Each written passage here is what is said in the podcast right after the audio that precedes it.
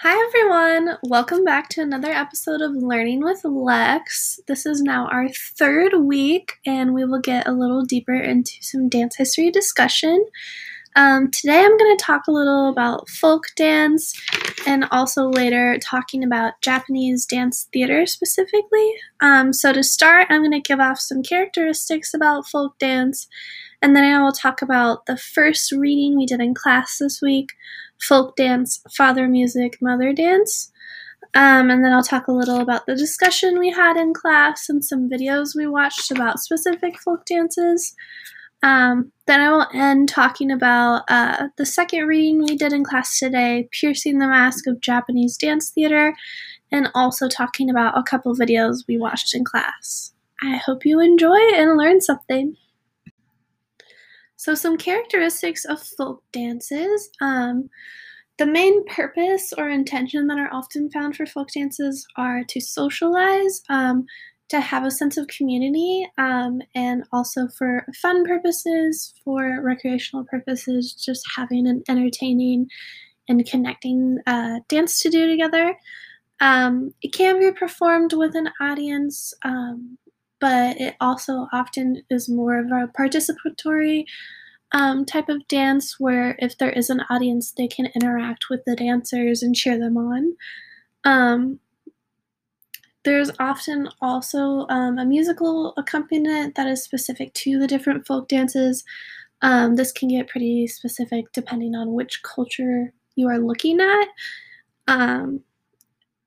It also an, an important factor of um, folk dancing, like um, ritual dancing, it is passed down from generation to generation and is a way to keep track of the history of specific cultures through their dancing. Um, and they often utilize a bunch of different formations, um, which again is specific to um, each different culture. Um, but they can do circle formations, semicircle, um, lines, squares, and just lots of different formational changes. Um, there often are a lot of very basic steps that everyone can do, like walking, skipping, sliding, jumping, running, things like that. But also, um, in some cultures, it'll a folk dance will start off very simple and be able to be um, done by everyone, but as it progresses, it may become much harder, and this will be for the more talented dancers, um, and then it can often go back to being easier, more pedestrian. So, those are the main characteristics I would say um, fall for folk dancing. So, to dive a little deeper into um, folk dancing, I will start to talk about folk dance, father music, and mother dance, our reading. Um, a quote I really liked from this reading was Folk dance brings all types of people together to celebrate their differences as equals. Um, and the author also talked about this as we are threads woven into a multicultural tapestry. Um, I think that's a great way to think about um, America rather than calling us all blended into I don't know, like a soup. It's more of like a salad, how we talked about in class. Um, uh, it also talked about how folk dances reflect the essence of the people and their specific ways of life in a specific community or culture.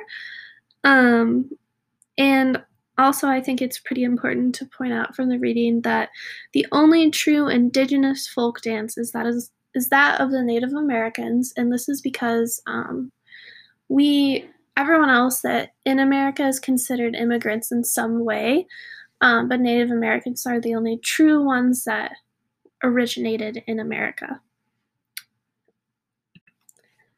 We also were able to watch some different videos about uh, some different folk dances, which gave us um, better examples um, visually of these different folk dances. And the first one we watched was the Maypole dance which is a celebration of May Day in England, which is the arrival of spring.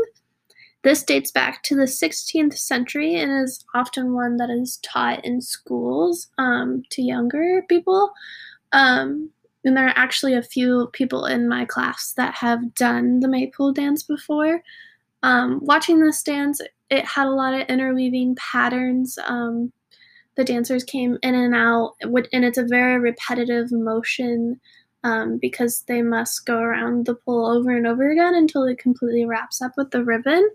This dance looked um, super fun, a great way to, uh, um, a very great community dance, and um, the people watching the dancers were also quite interactive with them, um, and it seemed quite fun to do. Um, the next dance, uh, folk dance that we looked into, um, excuse me if this is pronounced wrong, the Jiamu, which is a Korean sword dance. Um, and it was created sometime around 660 AD. Um, it actually can be considered a martial art form, but it is much more focused about the dance than any actual fighting that doesn't really occur.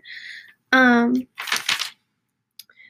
uh, in this dance, it talked about, um, or in this video, it talked about how the dancers were trying to connect their bodies with the costume and bring those together, um, which you could see throughout the um, dancing. And it, this was a much more, I would say, formal than um, than the video, the Maypole video we watched before.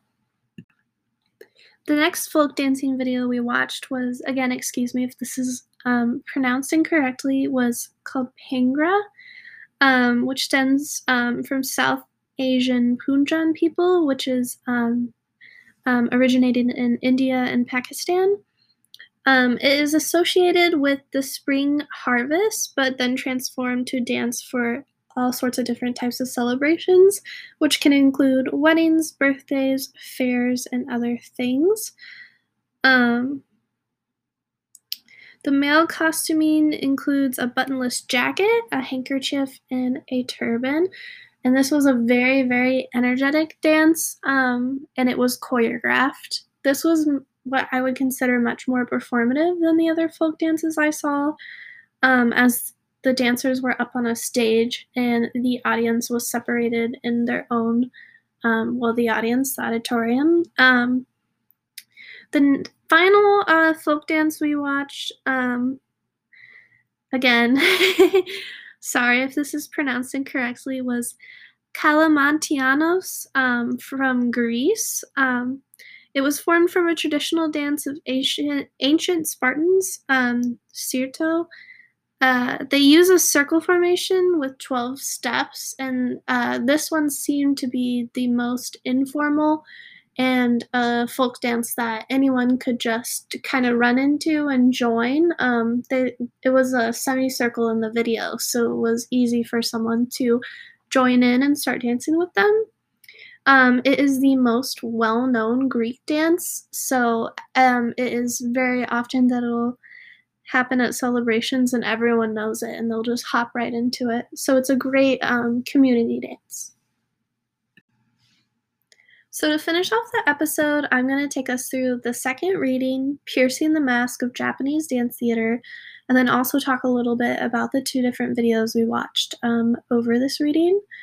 Um, so, basically, this was an overview of the different Japanese dance theater dances. Um, these forms were called the Bugaku, the Noh, the Kabuki, and the Butoh. Um, starting with the Bugaku, um, it developed in the 8th century, um, and it actually flowered um, from the Tang dynasty, so it originated in China, not Japan. Um, it is the oldest institutionalized dance form in the world, so that means it is the oldest um, codified dance that can be taught. Um, it was actually super creative before it became codified, but over time it became much more specific and again codified. Um, Bu, B-U, means dance, and Gaku, G-A-K-U, means music. And this dance is often performed with Gagaku music. The next dance form, um, the Noh, developed with an aesthetic designed to please people of, I would say, higher class, not as much for the middle class. Um, and it developed in the 14th and 16th centuries when there was a civil war going on in Japan. Um, It combines dance, music, and acting, and it is based on morality themes. Um, and it explores Ana, which it means a spiritual beauty. Um, you'll often see in the Noh, actually, every time you will see a Noh, it does not come without it. You will see decorations of pine and pine trees, um, which they believe um, represents longevity. Um, and this is very important in the Noh theater. You will also find some different like uh, pots or like pottery under the stage, which helps accent the steps that the actors will take.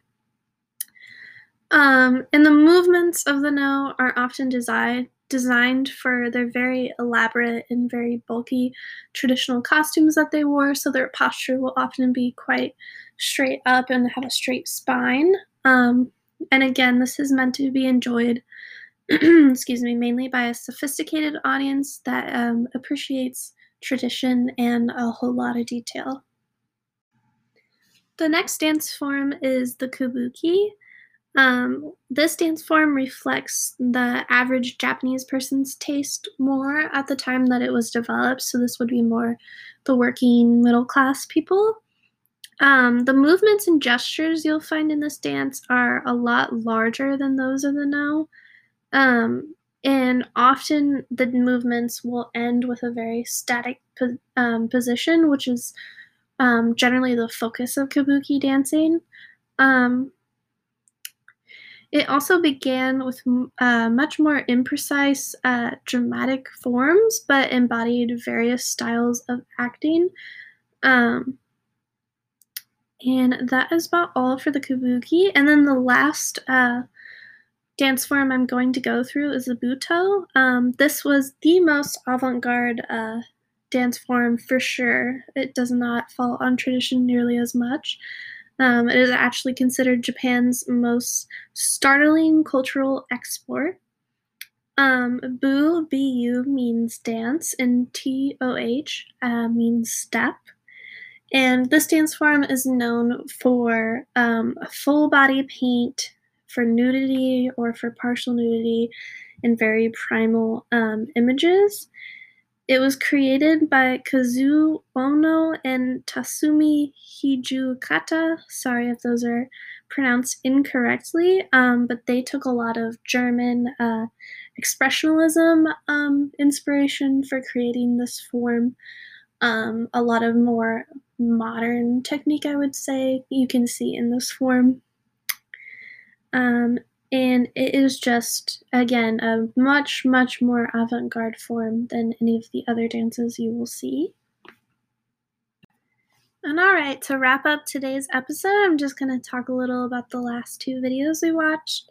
The first video was over Kabuki. Um, I I love this quote that they as they were describing Kabuki in the video, they said Kabuki is the past in living pictures which really was a great way to explain the intent behind this dance. Um, it talked a little about how um, these stages are different than the stages you'll find here in the United States.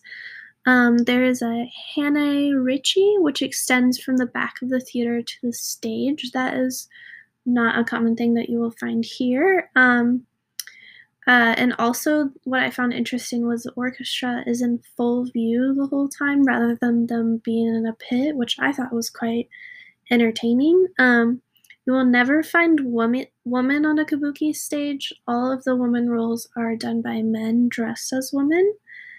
Um, and this also interviewed two different famous um, actors, Baiko the Seventh um, and Shoroku the Second um, who is the head of a school of dance in Fujima.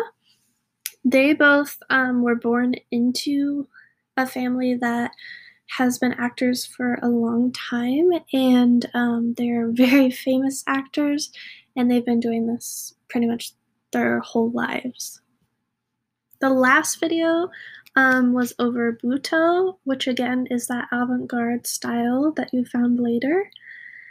Um, and I just want to share a couple quotes that were um, that was spoken in this video because I found them to be really interesting and powerful. The first is if the technique comes first in dancing, then why should we dance? And the second was, I've danced life, and life dances me. Um, I just thought this video had a lot of different, uh, very wise statements that were said throughout um, by elder dancers that have a lot of experience and life experience. So I just thought that was really cool. Um, and it also gave an insight onto a little more about Butoh dance. Specifically, it showed a clip where a dancer um, imagined a lightning struck her, and you really could see it in her face. It was super expressive in the face, um, and you could see as if the lightning went through her entire body. Um, that focus, that emptying of her mind, except for focusing on that lightning strike, which was really interesting.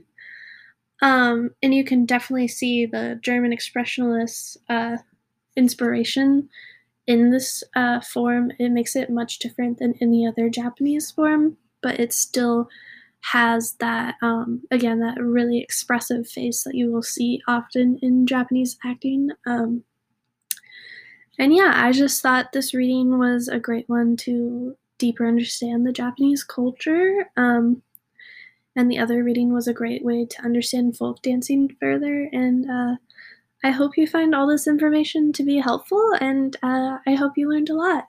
I'll see you next week.